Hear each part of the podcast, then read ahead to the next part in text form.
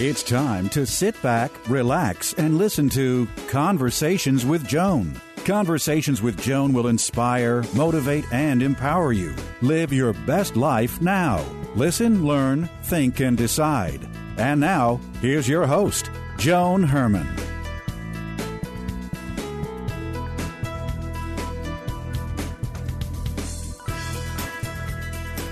Welcome to Change Your Attitude, Change Your Life's Conversations with Joan. I'm Joan Herman. Thanks for tuning in. Conversations with Joan focuses on topics that are important to your life, from health and wellness to professional development to personal well being. Change makers join me to share their insights, tips, and strategies so you can thrive and live your best life now. Thank you for taking time for yourself, and thank you for letting us be a part of your life. Now, let's start talking. Many of us live life stressed out, ready to be triggered, but are we really at the mercy of something outside us? According to today's guest, Guy Finley, stress is an unseen killer that crushes its victims with the pressure of their own thoughts. When we understand where those thoughts come from and what they really mean, that pressure is released. Guy joins us today to give us tools to help us live a stress free life. Guy is an internationally renowned spiritual teacher and best selling self help author. Welcome, Guy. Thank you so much for coming back on the show. Thank you, Joan. It's nice to be with you again. I always enjoy our conversations, Guy, and I think that today's discussion is going to be particularly important because so many of us are on edge. We're anxious, we're sad, we're nervous, we're just waiting for something bad to happen. And with everything that's happening with the coronavirus and, and so much sickness, more than ever, it's easy to get caught up in the negative thought patterns. You say that when we understand where those thoughts come from and what they really mean, that the pressure is released. So, can you explain what it is that you mean when you say that the pressure is released? I'd be happy to, Joan. It isn't something that most of us think about or realize, but Joan, we all live literally in a world the size of our understanding. And when our present level of understanding includes the essentially mistaken belief that our psychological, emotional well being depends upon the conditions unfolding outside of us, then because of that mistaken dependency for our sense of well being on people and places and conditions outside of us, that, that limited understanding limits us to a very small set of reactions. And that's what we're held captive by. We don't understand yet that we can have an understanding of ourselves that instead of being limited by its perception, is made limitless in its ability to use these problems, these really painful moments in time, to our advantage. That's why it's always been said, at least in the Far East and more older religions and teachings, the word crisis is also the word for opportunity. Mm-hmm. That's what we're exploring. And I know, Guy, I have spent so much of my life with the expectations of the way things are or were supposed to be. And when it didn't turn out the way I expected it to, that caused so much stress and anxiety and pain and worry and and any word that you can come up with along that those lines and and that's yeah. really because I had this vision of how I thought it should be. Yes. Here's a little simple way of getting our hands on this idea. Stress exists because we insist. Stress exists because we insist. And that isn't to say that the stress that we feel isn't debilitating because it is. But when we can begin to get our minds wrapped around real knowledge, self knowledge, then we experience the release from that stress because we understand the mistaken identity derived out of uns- out of insisting on things that we do. Look, we can't get negative, stressed out, without having something in us, as you just pointed out, that meets a moment already sure of how that moment is supposed to unfold. so that when the moment doesn't go the way we have imagined it, we believe the pain we're experiencing is because of the content of the moment. But the moment and the content doesn't exist as a stressful factor unless some part of us in the in the in the dark of us is clinging to that expectation as the only possibility for our happiness and contentment. As we see these things, we are released from that mistaken identity because that's what it boils down to, Joan. Is literally it's it's a, an identity crisis that we don't have to go through once we understand that that sense of ourself is derived from a mistaken idea about life and ourselves. And that changes everything, Guy, because it gives us back the power. We're thinking we're a victim and powerless, but it's what we're setting ourselves up for, so then we can shift it. Exactly. 100% correct. No moment in and of itself has any authority over our mind, heart, or body. Our responsibility, if we want to be released from what feels like the captivity uh, of the COVID virus, of being quarantined, and God forbid losing our job or our health, our authentic power is to recognize that we can use these very same moments to enter into the, how shall I say, the level of consciousness, the way we understand the moment and change our understanding. When we change the nature of the perceiver, we change the strength of the problem produced by that mistaken perception. Okay, so we understand a, a, little bit better now the why. So when we feel ourselves getting stressed out, what is something that we can do? Is there a practice that you can teach us to help us break the cycle? Yes, I think the first thing that we need to do, and it's always, look, Joan, everybody, until we have new self knowledge, we cannot expect any way in which we're going to see the world in a new way. We see the world around us through our understanding of it. So that when we change the understanding, as I'm about to describe, then we can begin to change the way in which we relate to the world. Here is a very important idea, everybody. We believe that, for instance, wishing that things aren't the way they are, regretting, resisting our situation, is the same as somehow or other separating ourselves from the condition we don't want. It's, it's, it's common, it's familiar. For instance, I wish I wasn't feeling this way. But, Joan and everybody, when we are sitting at home, at the office, driving somewhere and wishing that we weren't going through what we're going through. Joan, as advocate for, th- for the listener, where is my attention in the moment where I'm wishing that my life wasn't so bad? Mm-hmm. On what is my attention? Well, I mean, I know in, in my case, it's usually what I don't want to have happen is what I'm giving all of my yes, attention yes, to. Yes, exactly. So I'm literally staring at and identifying 100% with the very thing that's making me feel like I don't want to feel, right? It's right. like going to a museum and out of a hundred pictures on the wall, sitting down and staring at the one that I hate the most. So who's responsible? The museum or me because I'm my mind belongs to something I'm not aware of and it is busy being attracted to and then deriving an identity from the very thing that's saying to me, God, I don't want to feel like this. Well, if I want to stop feeling like I'm feeling, let me take my attention back and place it on something that is positive, constructive, and upward heading instead of downward dragging. Right. And that's the last thing that we do. You're right. Because we're unconscious, Joan.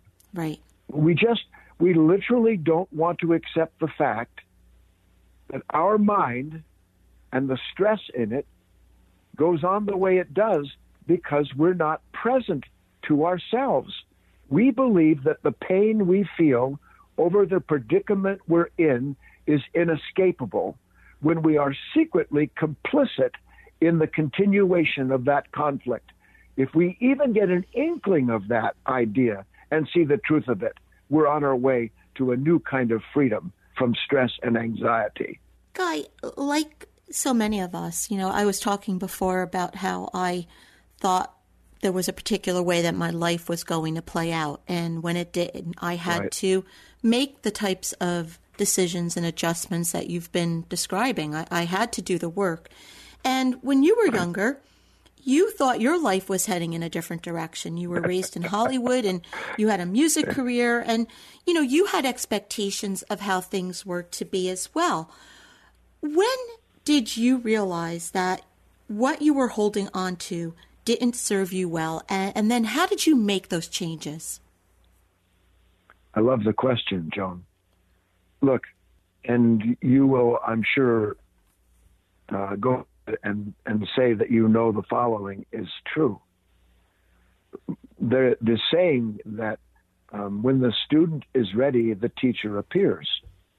Well, how many times does the teacher have to appear with the same lesson before the pain in that lesson is recognized as being evidence that it's time to let go of, and this is key, not necessarily the the thing itself, but the part of me that's clinging to it.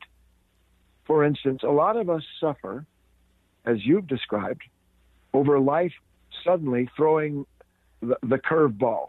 Mm-hmm. how did I wind up without a job? How did I wind up worried about my health to the extent that I'm worrying so much I'm ruining my health? How do these things happen to us, and when do we learn the lesson in them? When it lasts, as I believe it was, uh, there's an old saying, the definition of insanity is you keep doing the same thing, hoping for a different outcome. So when we fight with the condition and change our plan, our approach, all the things connected to the the the pain of the moment, and nothing changes, but the pain remains, we need to get the idea that we don't fully understand what the real situation is because we can't separate the situation we're experiencing from the level of self that is giving us that experience. Joan, we don't look in a mirror and expect what we see in the mirror to be different than the one standing in front of it. But we look out at this world, this life, and expect it to be different than the way we're experiencing ourselves in it. We have to wake up. Guy, when someone practices what you teach, what can their life look like? Every single day, a new lesson, a new revelation, and a new kind of release from who and what we were the day before. We are meant, Joan, every day of our lives to not reject the revelation of the moment, meaning, what is this moment teaching me about myself right now? Not what do I want from this moment that it's not giving me, but what does my insistence about the moment bring me because of that part of me demanding what it does?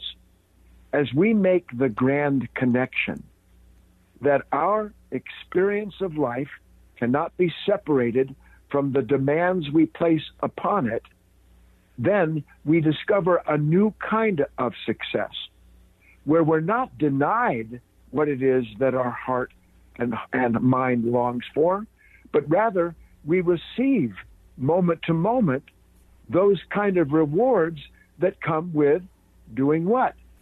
Changing what it is that we want from life. Because as we recognize life is actually trying to give us a contentment, a consolation, a freedom that we can't give ourselves because of the demands we have, we drop the demands.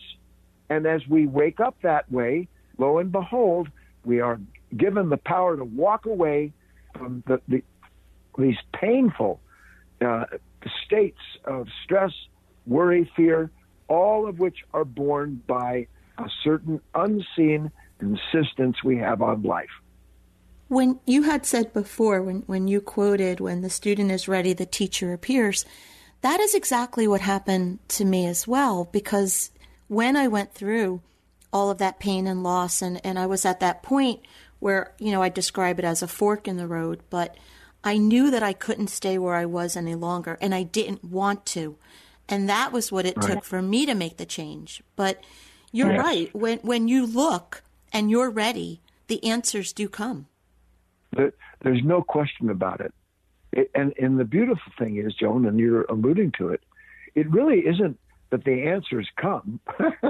it's that they've always been spread out on a, a, feast table right in front of us. Right. It's just that right. we don't. we just there's something in us that just goes, no, I don't want that. Right. But when the pain gets too bad, and we finally realize that holding on is what hurts, not the moment itself, but holding on to our idea about how people are supposed to be, how the this government or this political party or these whatever it is they're not progressing the way I want them to, we can understand. Doesn't mean that I don't have preferences.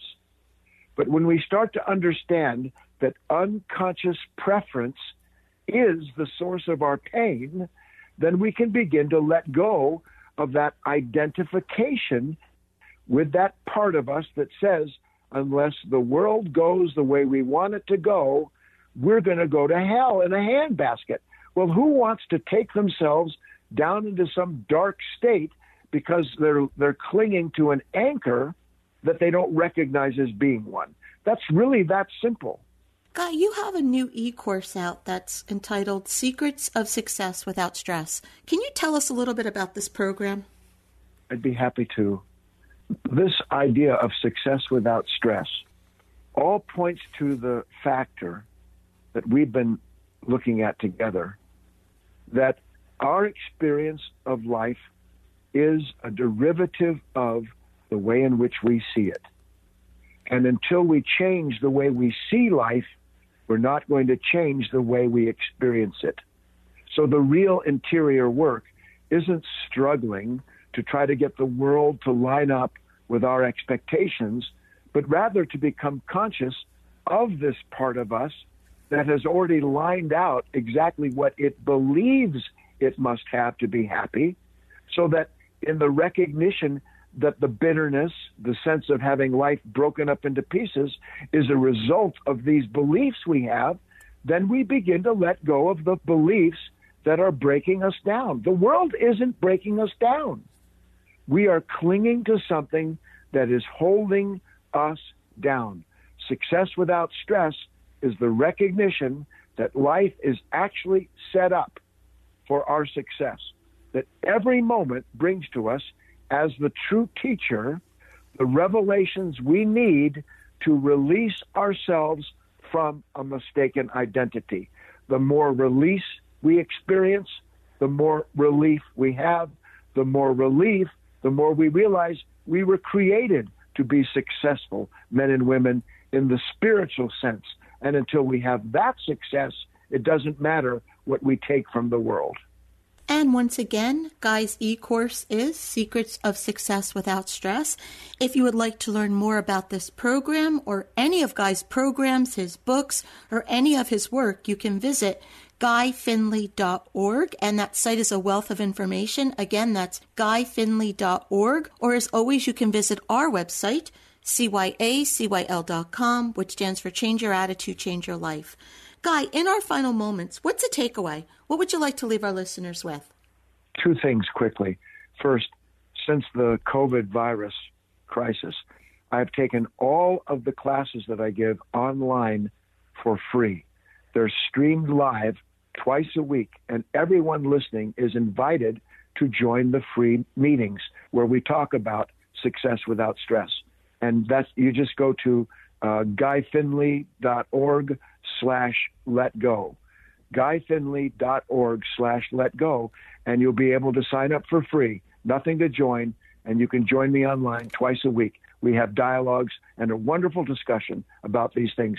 And the takeaway is this, Joan. Everything that life brings to us brings to us for the sake of helping us discover that within us already lives a better, truer order of consciousness, another level of ourselves that already waits for us if we will do the work to realize our relationship with it so that we use every relationship with life to realize success without stress. Guy, thank you so much for spending this time with us. I always enjoy speaking with you. As I do with you, Joan, because your questions are always good ones and we have a good time. It goes too quick. but we'll have another one maybe soon. That's okay. We'll have you back on very soon. So, again, thank you. Thanks a lot. Be well. This is Conversations with Joan. Stay with us. We'll be right back.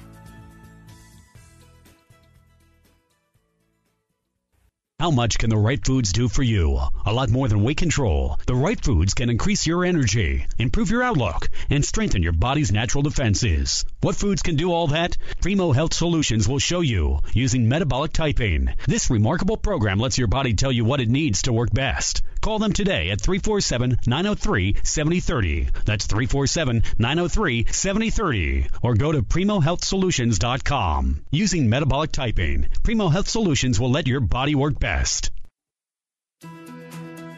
In today's supercharged do it now world, convenience is key. Now you can listen to Conversations with Joan at a time that's best for you. Simply visit your favorite podcast site Spotify, Apple, Stitcher, or Google, search for Conversations with Joan and subscribe. New shows drop every Monday. You can also access the podcast through our website, cyacyl.com. Start your week on a positive note. Listen to Conversations with Joan.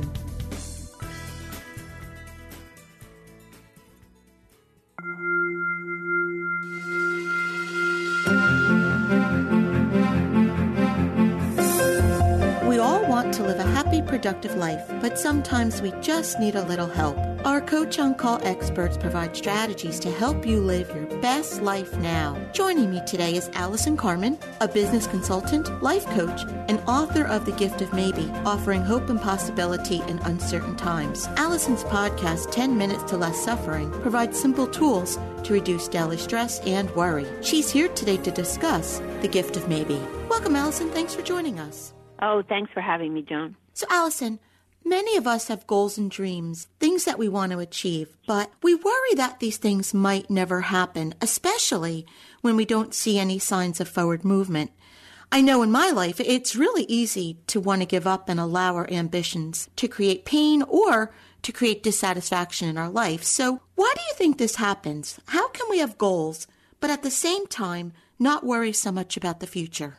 Joan, that's a great question. I think a lot of us have a fear of uncertainty. Either we're afraid that we'll lose the things that we have in our lives, the things that we cherish, or we fear we can't have the life that we want. We can't achieve the goals that we want. We can't have the relationships that we want. We worry that things are not going to work out. And what we do in order to manage this is that we think we know how things will happen. We write stories about what needs to happen for us to be okay. And then when things don't work out, we feel like things are never going to change or they're not going to get better or when something bad happens we're not going to recover from that either. So we're always kind of playing this game where we're worried about life we're worried about the future. And so if we have a goal or we have a story about what we believe needs to happen for us to be okay if it doesn't happen we're going to live in so much pain. And what this also does it steals our hope because if you think about it, you're so afraid that life's not going to work out, it's hard to live with that hope and that openness and that possibility that you can have the things that you want. And this great philosopher, Krishnamurti, said, you know the reason why I'm happy? I'm happy because I don't mind what happens. And if you think about it, if we didn't mind what happened, of course we'd be happy because we'd live every day in the moment and we'd be open and we'd be expansive and we believe that life would take us where it needed to go. But we have mortgages and we have jobs and we have children, so we mind things. So the key is how can we mind less? Because the more we could let go of our fear of the unknown, the more expansive we could be, the more we could live in possibility and we could release that pain. And I know most people listening know that feeling when they're able to let go. It's this feeling of great relief. And I think if we could just remember this, we remember that the unknown is really our best friend because if you want your life to change, it has to happen in the unknown. If you want to achieve your goal, if you want a new relationship, if you want anything in your life to be different, the unknown is where it's going to happen. And so what I like to do is I found because I was addicted to certainty because if I didn't know what was going to happen, I projected things were going to be bad or weren't going to work out. So what I've done in my life is I've embraced this idea of maybe. And what maybe is, it's this open space that reminds me all the time, you're not doomed, you're not stuck, life always changes. And there are these mantras that I do, maybe everything is okay, maybe things will get better, maybe there's something left for me in this moment to experience. And it's just this one little word, but it reminds you again and again and again that everything still might be okay, even though you feel scared and even though you don't know what's going to happen next. Life always moves forward and we will move forward with life. So there's this idea that, that this opening and this, this idea of maybe that maybe we are okay. And if we could just remember that uncertainty is our best friend and maybe everything's okay and life will keep changing, we will find the hope and resilience to always find our way. Is there an exercise or, or something else that you do that you can share with us that can help us to mind less and to let go and release that fear so we can stay hopeful? Yes, and, and I'd like to go back to this idea of maybe because it sounds so simple, right? It's just one little word, but we need something to help us let go. Sometimes we're we're all so afraid of things changing, of things ending, but there's always this next breath. What happens when we're afraid of the unknown? We forget that there's going to be another opportunity in our next breath to have a different experience. And so what I like to do is I first like to ask myself, what's my biggest fear? Am I afraid that I'm not going to get this client? Um, or are you afraid that you're not going to get a job or afraid that you'll never fall in love again? Whatever your greatest fear is, write it down and then ask yourself, am I absolutely certain that this is going to happen?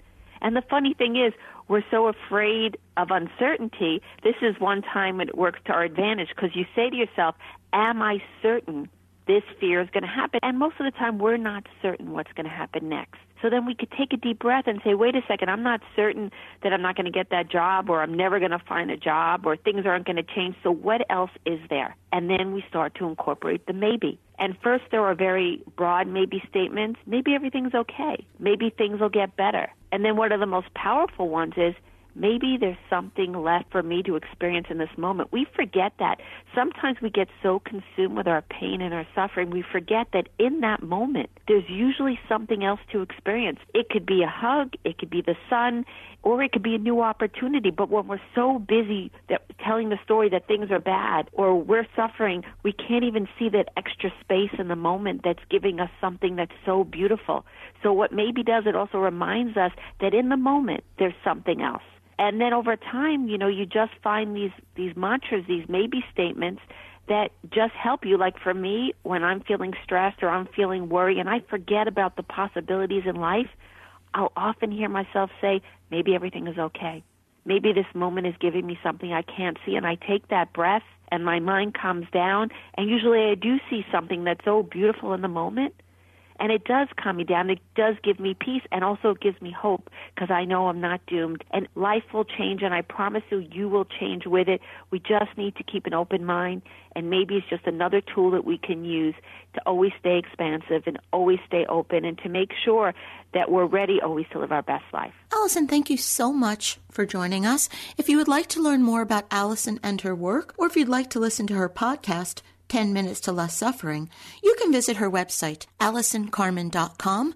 And as always, to hear more from Allison, you can visit our website, CYACYL.com slash Allison. We'll be right back.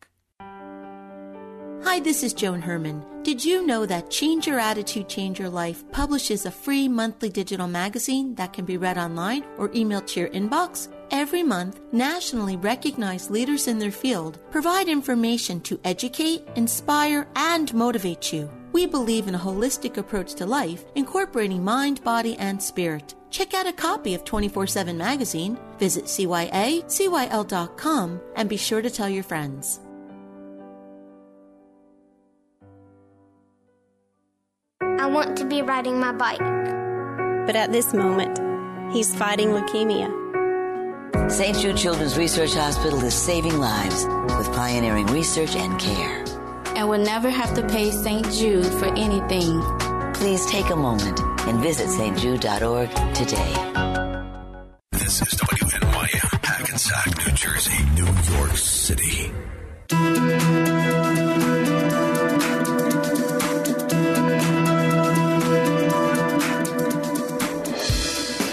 Back to Conversations with Joan. I'm Joan Herman. Thanks for staying with us.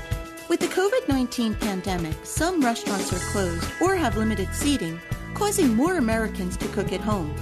Joining us today to offer tips to help us embrace home cooking is celebrity chef Alton Brown. Alton has been on the Food Network for nearly 20 years. He recently created a live YouTube show, Quarantine Quitchen. Welcome, Alton. Thank you so much for joining us. Hey, thanks for having me on, Joan. So, Alton, people are cooking at home, many of whom haven't cooked in years or even ever.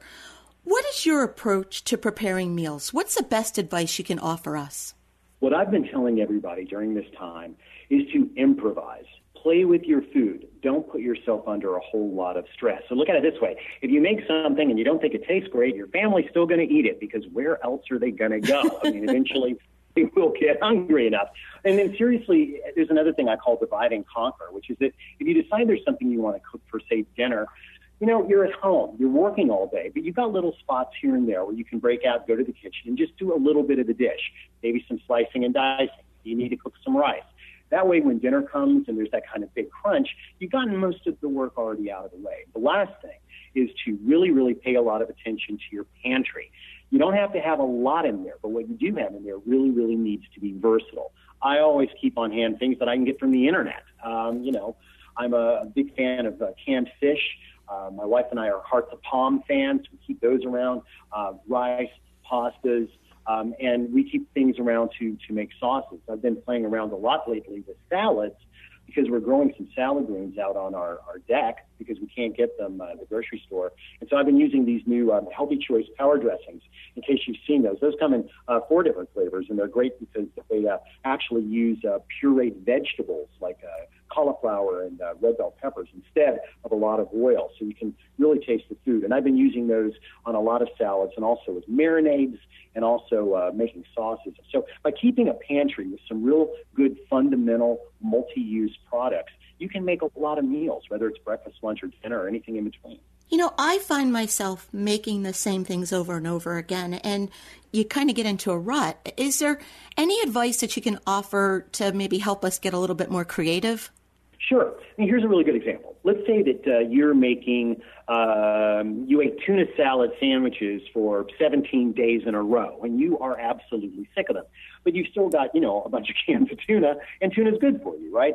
Um, I would think about um, making that into, say, a casserole, which, by the way, is a very nostalgic thing, and I think this is a, a great time for nostalgia. If you keep some frozen vegetables around, uh, you can uh, toss those uh, together with, say, a couple of eggs. If you've got a favorite dressing, um, I've been doing this a lot with these uh, the creamy ranch version of this uh, healthy choice power dressing. You can bake that 350 for you know about half an hour, and all of a sudden you've got hot dish where there was only a cold dish.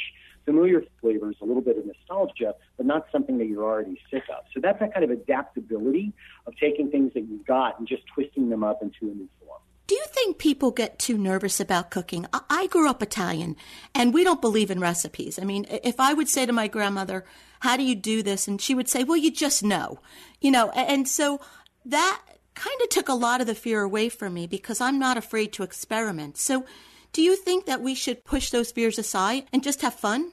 I think number one, yes you should push the fears aside. You should have fun. But the part that got left out of that that was so important was this was a conversation that you had with your grandmother, family, and the family connectivity of knowing that, well, if my grandmother shows me how to do this, I'm going to know how to do it. I can pass it on then to somebody else in the family, maybe my own children. It is so important to cook with family. And that's one of the good things about quarantine right now is that a lot of times we've got at least two, if not three generations in the household. And cooking together helps to alleviate that, that kind of panic that you get when you feel you're performing for other people. So tell us about your new show, Quarantine Quitchen. Well, Quarantine Quitchen wasn't even supposed to be a show. Uh, one night, my wife and I were getting ready to make dinner. We had no idea what we were going to make. Um, and I was like, hey, you know what? Let's just turn on YouTube Live and see what happens. We didn't plan it, and we still don't. And our, our, it became a thing. We're getting ready to do our 19th episode. We don't wash the kitchen out. We don't clean up the pantry. We just let people see what they would really see if they were to walk in the door. Um, and and for some reason, I think that that openness is, is really kind of caught on, and, and people are watching. We're moving to eight o'clock uh, from seven o'clock because uh, I'm going into production on um, I don't know how many seasons now of uh, Good Eats for Food Network. So I, I, I have to make it eight o'clock, so I've got time to get home. Um, but that's just an example of the kind of um, ways that, that food and entertainment have come together in, with technology to really make this a very different time.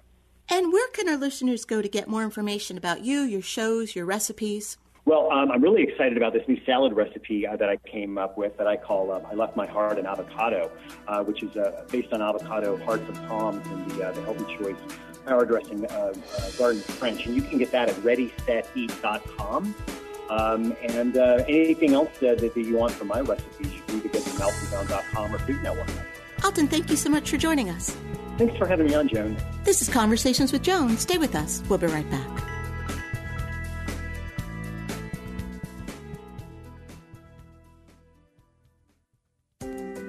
Did you know that deep sleep is related to vibrant health? I'm Jill Schneider, holistic life coach, cancer survivor, and revolutionary healer. Would you like to discipline your body and mind to sleep through the night?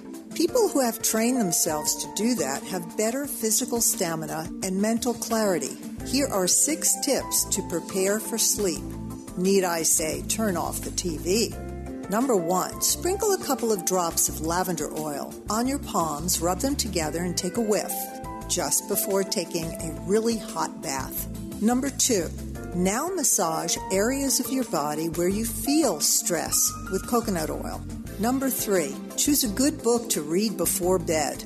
Number four, sit in a chair and meditate for 10 minutes. Clear your mind by breathing deeply.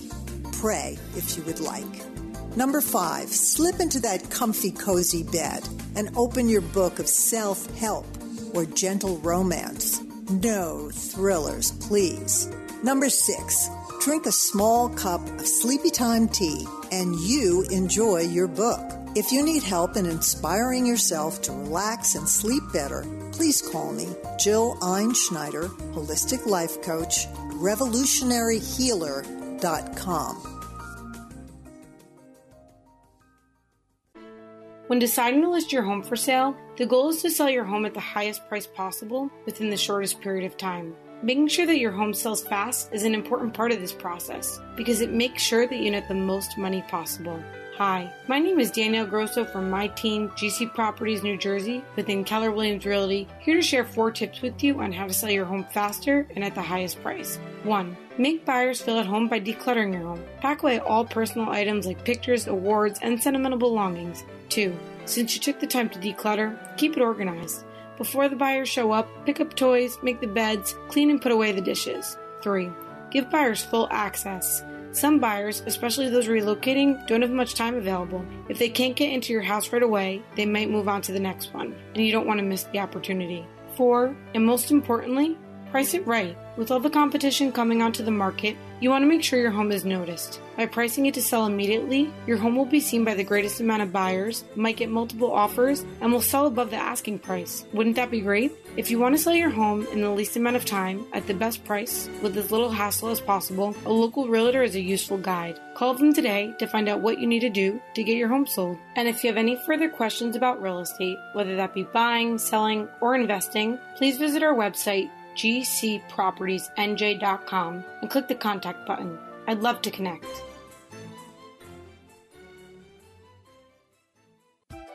Do you ever feel like there is no support and you are doing things all on your own? With hypnosis, you can bring in the feeling of being supported. Hi, I'm Mary Beth Battaglia, and I am a certified clinical hypnosis practitioner. Many times people feel disconnected and the weight of the world upon them. It's not a very comfortable place to live in. Through the mind and visualization, we can create support within us and all around us. take a moment to take a nice deep breath in and slowly let it out. And imagine yourself in a forest sitting against a tall, strong tree. Allow yourself to feel the tree having your back. Feel the love from the tree. Feel the support and draw from its strength to help you feel good within and supported. Allow yourself to really embrace it and see yourself moving forward in your life with the support, with the strength from the tree, and just see yourself feeling complete and happy. I am Mary Beth Battaglia, and you can find out more about hypnosis at metrohypnosiscenter.com. When you're having a conversation in relationship and it's somewhat controversial, you probably want to be heard and be right. Quite often that's what we want. And so we're maybe a little defensive, but is that right? Or do we want a result? The result being we'd like to get along. Hi, I'm Lindsay Levinson, Quality for Life Coaching. And they are two different things getting along versus being heard and being right. See, because being heard and right is our defense, then that connects to our ego. But ego's not really going to get you that far. If you want a result, then you're going to want to work with humility and truth. So if you've got a difference of opinion, I mean, for me, I'll quickly look for a reason to say I'm sorry. And it has to be true. If I don't know what I've done yet, then I will say, I'm sorry you're hurting. I've done something wrong here because you're hurting. But let's talk further so we can figure this out. And you don't want to talk at someone by saying, saying you this and you that because people just shut their ears. You want to use words like we and use words like experience. I'm having this experience. I know your experience is different. There isn't a right or wrong, there's just different experiences going on here. So we just need to talk it through and land somewhere that feels really good for both of us. So you want to do a lot of that non heated conversation so that you can both feel good, but nobody is charging at another person. It's not being heard and right, it's just working toward the positive result. Lindsay Levinson, qualityforlifecoaching.com. Look me up. I'd love to talk to you, help you in any way I might be able to.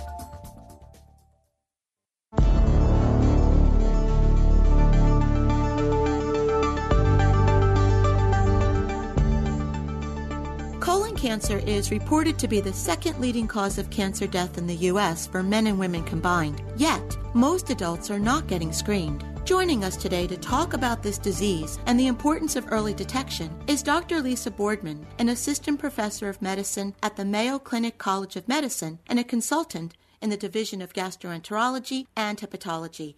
Welcome, Dr. Boardman. Thank you so much for joining us. Well, thank you so much for having me here to talk about uh, this important topic. And you're right, it is very important, doctor, because it's been reported that colon cancer claimed more than 50,000 lives last year.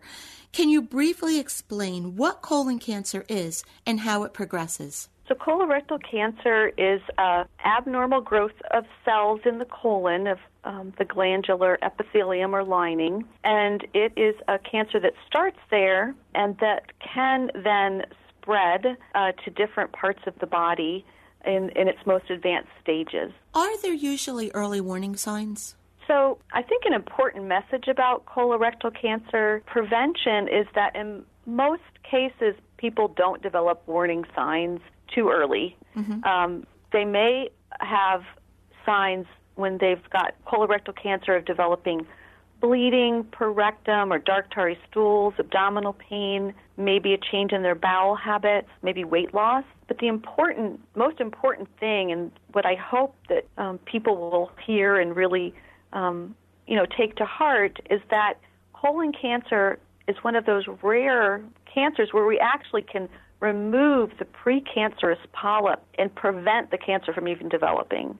And that's just such a better time to intervene. So, understanding that prevention is key, what are some of the types of screenings that are available? So, there are a variety of them. One is colonoscopy, um, which is the test where col- the colon has to be cleansed and then uh, the provider inserts a video tube and looks inside of the colon and removes polyps or takes biopsies if cancer seen. And then there are several stool based tests. One of them is called the FIT or fecal immunochemical test, and that's where a stool sample gets evaluated to see if there's evidence of uh, blood breakdown products in um, the stool. And then uh, more recently developed one is a targeted DNA test that combines the FIT test, but it also takes the stool sample and it looks for DNA changes from DNA that is actually collected from the stool itself because the cancer or polyps actually shed their cells into the stool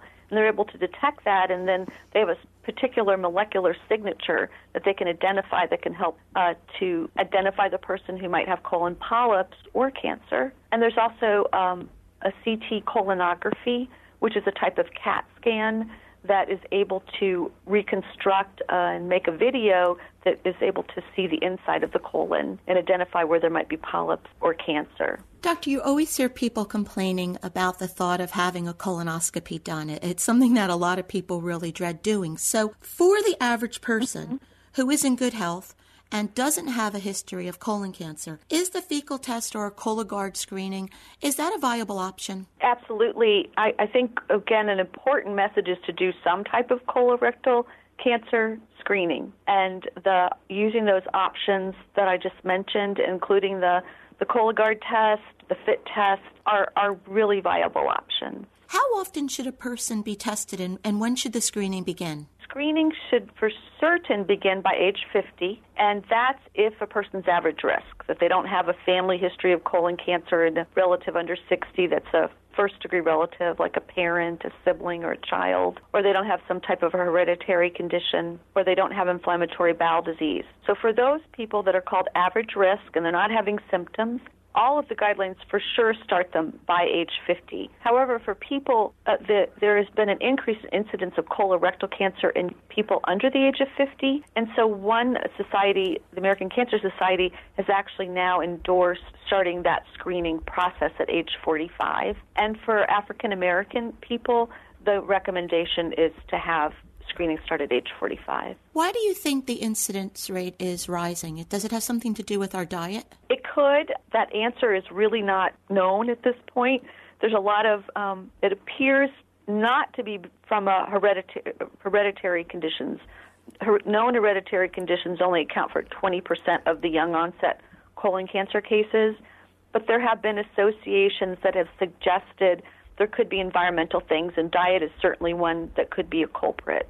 There's also been associations um, potentially with people who live a more sedentary life, so um, decreased activity, um, even down to the level of too much television watching, has been associated with, in some studies, with an increased risk for younger people getting colon cancer. So, having a healthy diet, exercising, having our screenings done, is there anything else that we should be doing? Um, it basically is living a healthy lifestyle. I think the focus about trying to avoid, like in terms of dietary, um, processed meat, red meat, trying to limit that to maybe a couple times a month. Those have been associated um, with a, a better chance of not developing colon cancer. Another dietary thing is uh, definitely high in vegetable diet, trying to get the five to seven servings of vegetables and some fruits um, have been associated. So those are things that people can do, maybe a little more specific about diet. With prevention being so important, why do you believe so many people aren't getting tested? I think that there's probably a couple, at least a couple of reasons. One may be a fear of finding out they have something wrong with them. Right. And, you know, the message here is it's better to find out you have a polyp and remove it than to wait till you develop symptoms because that polyp has transformed to cancer. And so that is a really uh, important part of prevention. And then I think another thing is the colon and kind of bowel habits and everything have a bit of a stigma associated with them. People don't want to discuss it. Um, and I think a fear, particularly if you were to get colonoscopy, people don't look forward to having to take a bowel prep to cleanse their colon, uh, kind of the invasiveness feeling of having a colonoscopy, um, just fear about that. Um, so I think, again, stressing that there are options so that you don't have to not do the screening because you're just so afraid of doing colonoscopy. And any final thoughts? What would you like to leave our listeners with? Um, I think it's so important again to like discuss it in your family, know your family history, and, and to not be afraid of prevention. And if your doctor doesn't bring it up, you bring it up that you want to be screened. And again, thank you so much and for contributing to our awareness about colorectal cancer. And thank you so much for joining us and sharing this life saving information.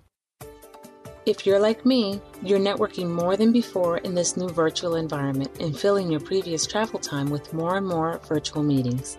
However, are you satisfied with your networking results?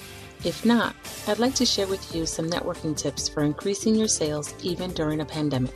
The key to your success in sales in a virtual environment, or virtually any environment, is to follow a process. Networking is a methodology, whether in person or online. Analyze your networking results if you're not happy with your results, you must do something different. Set a written goal for who you want to meet, how many prospects you want to meet, and why. It's all about the power of intention. Develop a positive attitude for networking success. Remember networking etiquette. Still arrive on time. In a virtual environment, remember to check your audio and video settings so that your fellow networkers can see and hear you clearly. If you're going to miss a meeting appointment, notify them that you cannot attend or will be late. Maintain and sustain your network. Do your research in advance, if you can, of the person you'll be meeting in a one on one. Give referrals, give your time, give tips, and you'll get in return. Leverage all of these tools you have, and you'll see more wins. If you'd like to learn more, feel free to reach out to me, Bertha Robinson, at 732 705 5060 or visit my website at star1professional.com.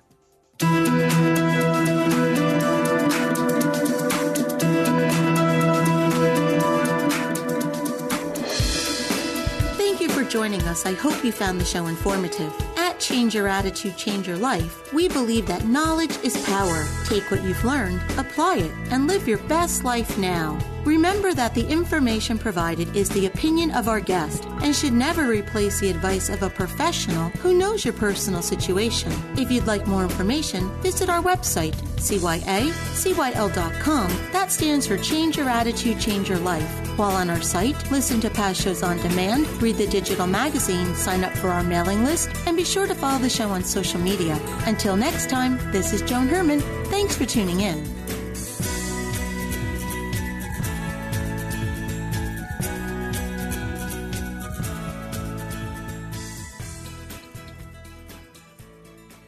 The preceding pre recorded program sponsored by Maximilian Communications, LLC.